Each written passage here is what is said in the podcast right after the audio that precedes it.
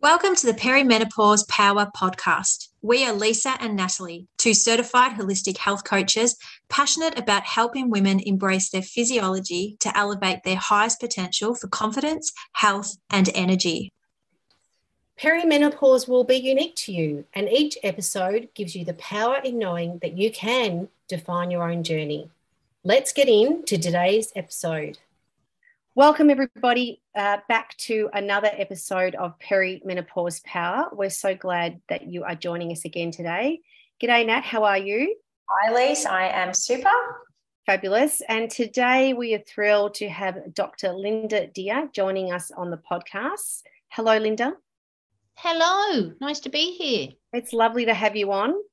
I'm going to tell everyone a little bit about you. So, Dr. Linda is a UK trained doctor and certified menopause practitioner with the North American Menopause Society. She is the director of Meno Doctor, a private menopause clinic based in New Zealand.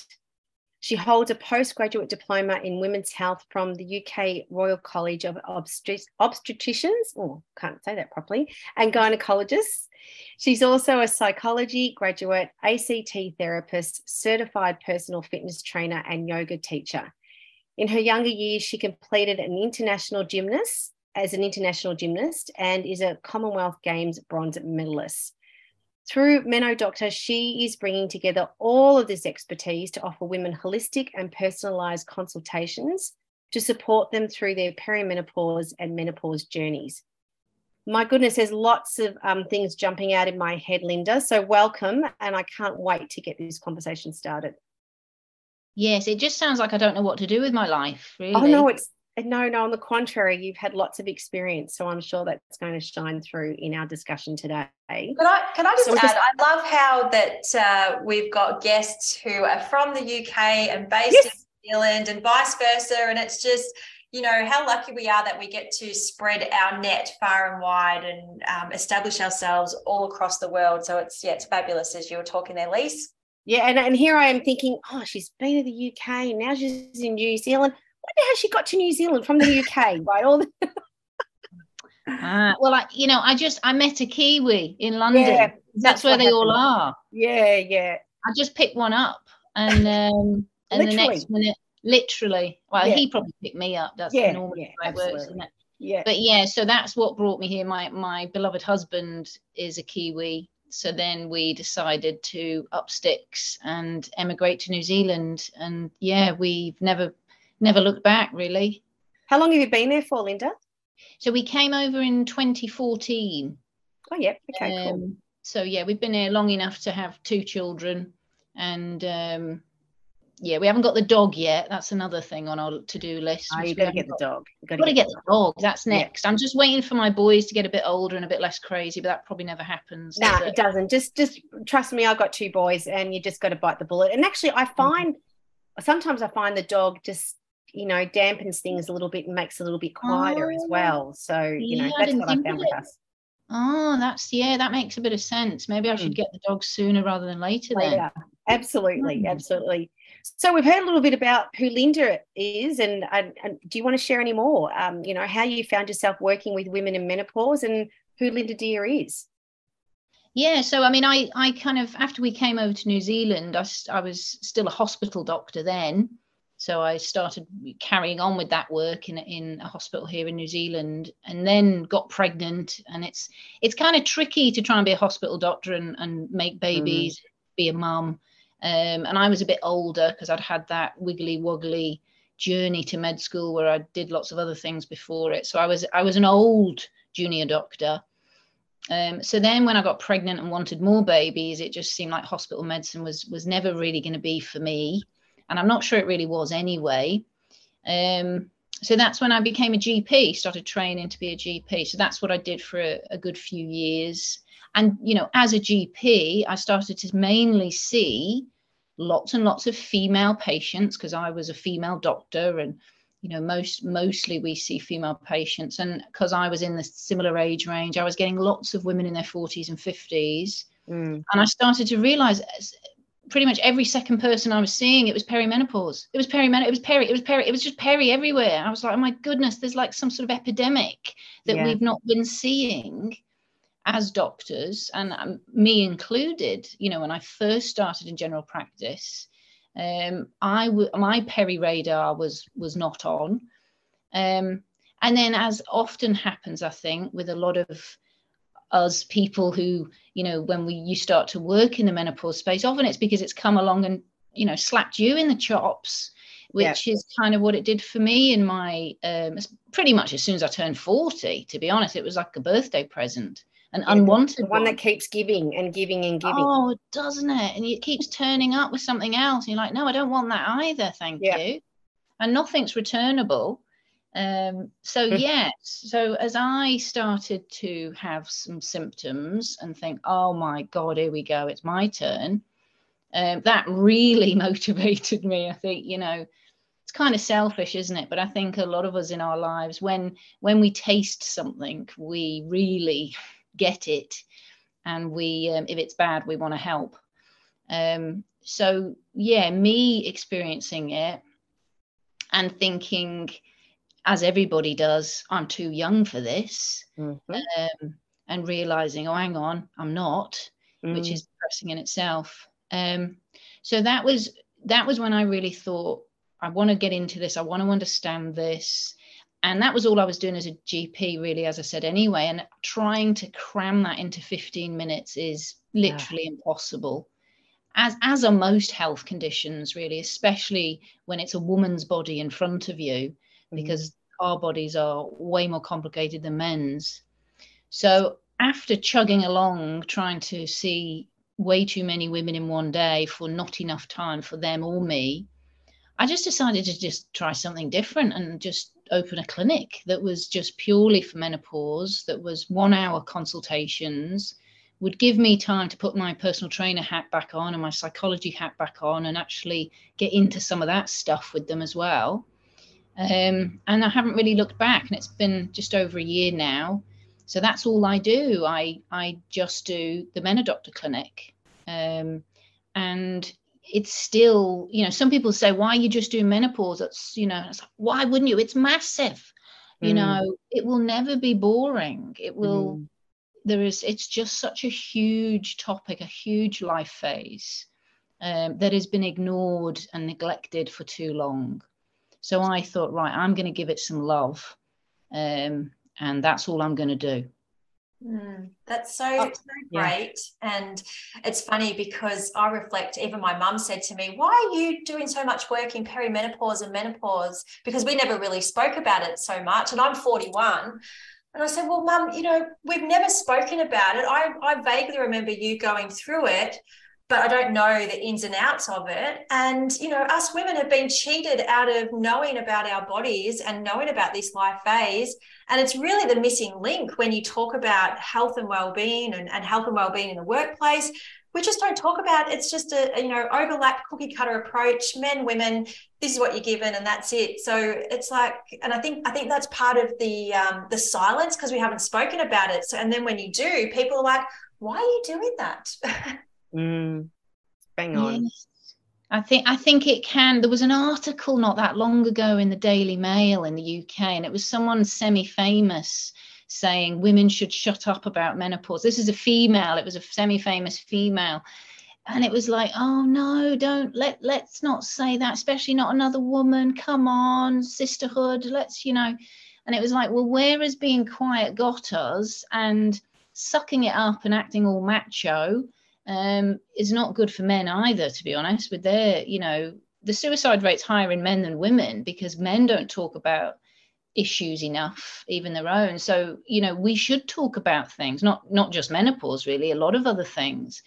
But yeah, keeping stum and putting a brave face on um, is actually not a good idea. No, and it's not. And as you know, a lot of women uh, experience quite a number of, you know, a heightened um, element of anxiety and depression through this time. And if they're not given the opportunity to talk about it, I mean, wh- where's that going to lead them? To a dark, dark, lonely place, Correct. you know. And a brave face is is a lot of effort to keep on. Oh, it's hard work. Know? And and it doesn't it doesn't serve its purpose at all. Um, you know, you cannot bury things, and they they don't go away; they fester. Mm. You know, so yeah being more open about the good the good parts and the bad parts you know the warts and all kind of approach to it so it's not all doom and gloom but you know there are some painful parts and some dark parts and you have to shine a light on them mm. So mm. true. And it's so true what you say as well. We, whether we like it or not, we are role models in our family network, even friends, even if we think people aren't watching. And you're so right that when we can be open and talk about what we're experiencing, it helps to create that safe space for other people close to us. So it's, yeah, it's very powerful. You've been very busy, Beaver, and uh, you have put out a menopause survey, which you have run in New Zealand, and you're also releasing that across Australia as well. Do you have any preliminary findings from the survey yet? And, and what are you learning from it? So yeah, the New Zealand one's literally only just finished. So um, and we got four thousand, just over four thousand two hundred responses on that, which is just wow. incredible. Yeah. But it kind of proves that women want to talk about this, you know. And the survey was actually quite long. You know, when I was writing it, it was um I was wondering, oh, is this too long? No one's going to bloody fill this in, you know, it's too bloody long.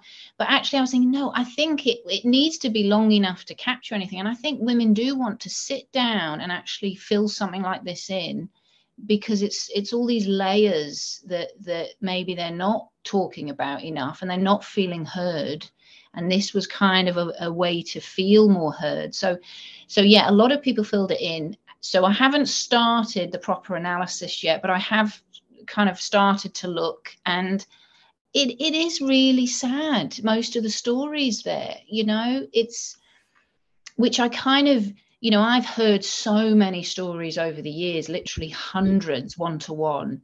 So i kind of knew there was this secret sadness out there um, and the survey, I thought, well, that's a way to bring all these single stories together, you know, because everybody feels quite alone.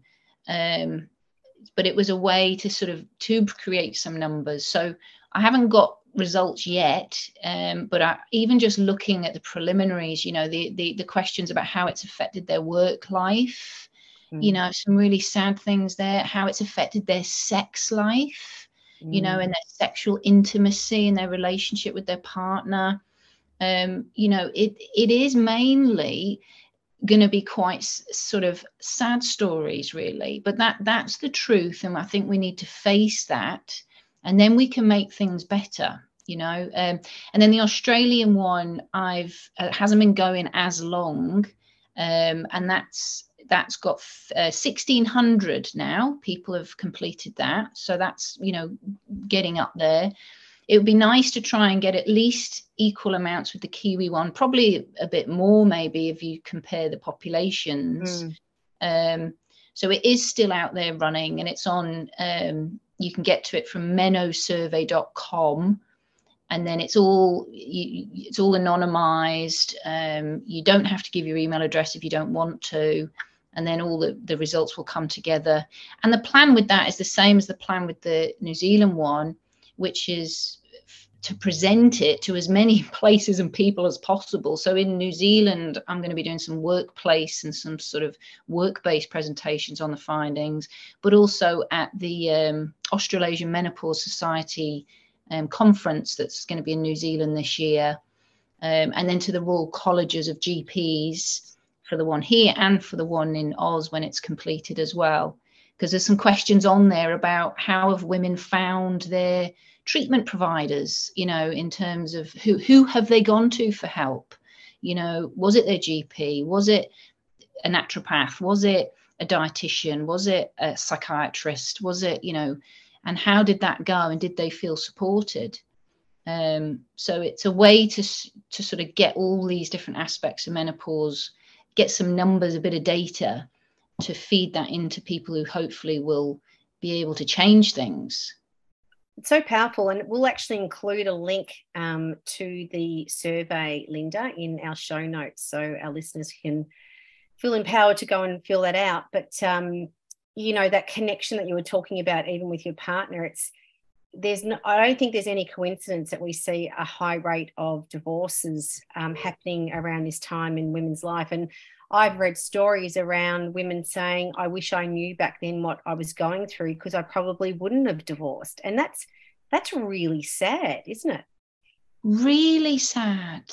Really sad. And you almost, you know, a lot of women, they almost look back and they are, they don't recognize themselves. Mm. You know, and I, I, probably the sentence I hear the most is, um, I feel like I've lost myself. Yeah you know when they're still in it and then when they're postmenopause and they might be reminiscing and they say i really don't recognize that version of me that i was for those 10 years or mm-hmm. and you're right there are some decisions made either by the woman or by someone else you know as a result of what was going on that that really then change the course of what happens for the, for the future in that person's life and you know, sometimes those decisions are for the wrong reasons. Um, sometimes they're not. You know, the other thing that can happen in this mm. life phase is it can be so empowering that women decide quite rightly sometimes that there are certain things in their life that are not very good for them.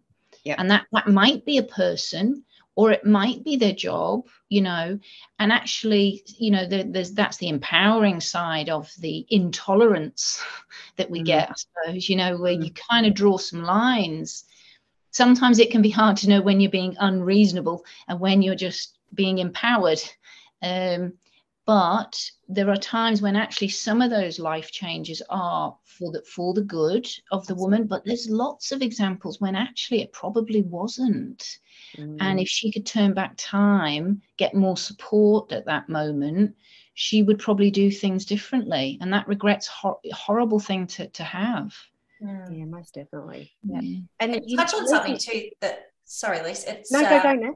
it's so critical as well that women, as difficult as it is to be at a place or connected to where they are and just feel what they're they're feeling and and be with where their thoughts are because it's only then that we can really start to move forward. And we talk a lot about this that you know take a moment to be with where you are. And it's only as well in those moments that we can look and reflect and say okay so am i uh, surrounded by the right people? Am I in the right job? What changes do I need to make? But we can sort of do it with a bit of rationality as well. And and I guess that's the beauty of having um, your services and and also I'll throw in our services too around that coaching and that support and helping women to connect with where they are and you know have you got have you got the right mechanisms around you and the people around you? So it's you know it's it's such a critical piece that uh, you know women need to tap into and and feel what they're feeling as as difficult as it can be. Yes and it's that whole you know being present being mindful you know i mean there's lots of different variations on that and it doesn't just apply to perimenopause and menopause does it. I mean it's kind of it's a manual for being a human being that we should get given you know, on day two of life, although we can't read then. But, you know, we, we should be doing that in schools. It's like, how do you operate this thing? Um, because it's probably going to go a bit strange at some point. Um, you know, not just in perimenopause, but at other points as well. And yeah, dealing with what this does and, and the thoughts we have and trying to, yeah, find some clarity in that, what can feel like such a mess um, and in Peri, it really can get messy and noisy. And yeah, you kind of lose sight of things. But yeah, you, you also have to not fight everything. You know, there's that in ACT, which is sort of the main sort of therapy I've sort of looked at. You know, there is that it's it's acceptance although that's a i don't think that's quite the right word. It's kind of letting things be mm. even the unpleasant things because if you put the brave face on too much you try and fight it too much you're just fighting again. That's just another battle. Um, and yeah there's got to be that peace with with all the emotions even the bad ones a little bit and to like you say try and clear the fog and get some clarity and and figure them out which it, it can be so difficult though can't it in the thick of things? Um, and you do need help with with that that thing. And a lot of women just feel like they're floating around in a storm on their own and nobody's helping them paddle. Um, is kind of how it feels isn't it? Yeah and you know it's frustrating too because a lot of women they also and rightly so want the answers around well, how how is it that I can be in a meeting and I just have this hot flush over coming and I have to apologize for it. And I say, well, number one, you shouldn't be apologizing it for it because, you know, it's just something that happens. But there's also that acceptance um, that it will, you know, that it can happen actually helps you deal with it. But often it's not the it's not the uh, the result or what what women want to hear, and and I totally understand that. So there's a real acceptance, but a denial about it at the same time it's hard isn't it? And it's hard to because everyone's different as well you know we yes. are all different. And how much we're willing to accept or not differs you know how much perfection we want to achieve differs. And all of that has to come into account when you're um, with someone or trying to help someone as i know i'm sure you guys you know have this. You can't have one size fits all in whatever kind of healthcare professional you are although I know medicine feels like that to a lot of people. It feels like you've got XYZ, here's your pill, go away. Um, that's unfortunately because in 15 minutes, it is actually quite hard to get any layers off um, because of that ridiculous time pressure. Um, plus, when you've come from hospital medicine, which all doctors have, um, that's a very different practice to being a, a GP or a physician in in a different way. You know in hospital it is wham bam thank you ma'am mm. really because it, it is keeping people alive. So that mindset is is in us. We've all gone through many years of that mindset of we haven't got much time and we don't want anyone to die. What are we going to do? You know it's like bish bash bosh. But then when you translate into a different field in medicine especially like general practice that's not what it's like. It shouldn't be like that. But you've still got these horrible restrictions to work within, these time restrictions. Um, and people do want you to simplify and answer their problems, um, preferably with some sort of number or blood test that doesn't exist for perimenopause. You know, it does, There is no test for perimenopause. But we're so you know our bodies as women especially at this phase are so messy and confusing. We just we do we're desperate for some science to cling to sometimes i think you know to, to have some answers. But unfortunately often there isn't this simple answer. And as you say the power of the mind is massive. And certainly with hot flushes you you can have a certain level of control over them. I mean, it's, it's not fair to say women should should and can just think themselves out of them or into them. But you can certainly exacerbate them as soon as this gets involved in the wrong way. Um, so yeah, you know, we need the, this is our greatest tool. Yeah. With everything. Um, yeah. And I often share the quote or the equation rather that what we think creates or equals what we feel, and what we feel equals our um, reaction, our response, yes. our inaction or the action that we take. And mm. it does, it derives from here and, and it derives from our beliefs in the first instance that then create our thoughts. But yeah, thoughts equals feelings equals um, behavior. Action. Yeah. Yeah. Yeah. You know, this is the boss, and sometimes the boss gets it wrong you know the the other thing i often say to women a lot is i say you know at this point in our life our body is trying to talk to us because our brain is constantly talking to us and often that chatter is not actually very helpful or accurate mm. but it's you you understand it you hear it you talk the same language we don't always talk the same language as our body does but certainly when as soon as we seem to hit our 40s our body finally finds its voice so I use this analogy a lot. It's like, you know, you know, the bloating and the insomnia and that, you know, the, the aches and pains, it's it's often your body saying, I don't like what you're eating. Yeah. You know, I've I've never liked what you're eating actually. But I've um, I've put up silently with it. You know, yeah. even when you were 18, I didn't like any of the stuff you did then. Um, but I let you get away with it. Um, so yeah there's kind of this the body starts talking as well but yeah the mind ultimately determines most of what happens to us by what we choose to do or not do um, so yeah it, it is our most powerful weapon and sometimes it works against us but if you can harness it to be your friend um, then a lot of other things improve. We often say that the body whispers to us all the time, but then it gets to a point where it starts screaming at you because it doesn't like what's happening. And uh, you're bang on right in your 40s, everything seems to catch up to catch up. And you'll often, you know, we'll often work with clients and go, oh, it's never been a problem before, but all of a sudden I just I've got this or I've got that. Go, yeah, well, you know, it probably has been a problem, but you you, you just hasn't let your body hasn't screamed at you loud enough to take notice. Yeah, it really is far too tolerant. Yes. I mean, it, it, as doctors, it does our head in. You know, you, it's kind of like blood pressure for us doctors because that can be a real sneaky one, which is why it's always useful to get it checked. Mm. Um, and often, you know, at the end of a consult, I might say, "Oh, I'll just check your blood pressure," you know, while you're in here, while we're chatting about something else. And I do it, and I'm like, "Oh my god," you know, it's. And I've got it. I'm thinking, how am I going to tell this person their blood pressure is dangerously high without making it go any higher?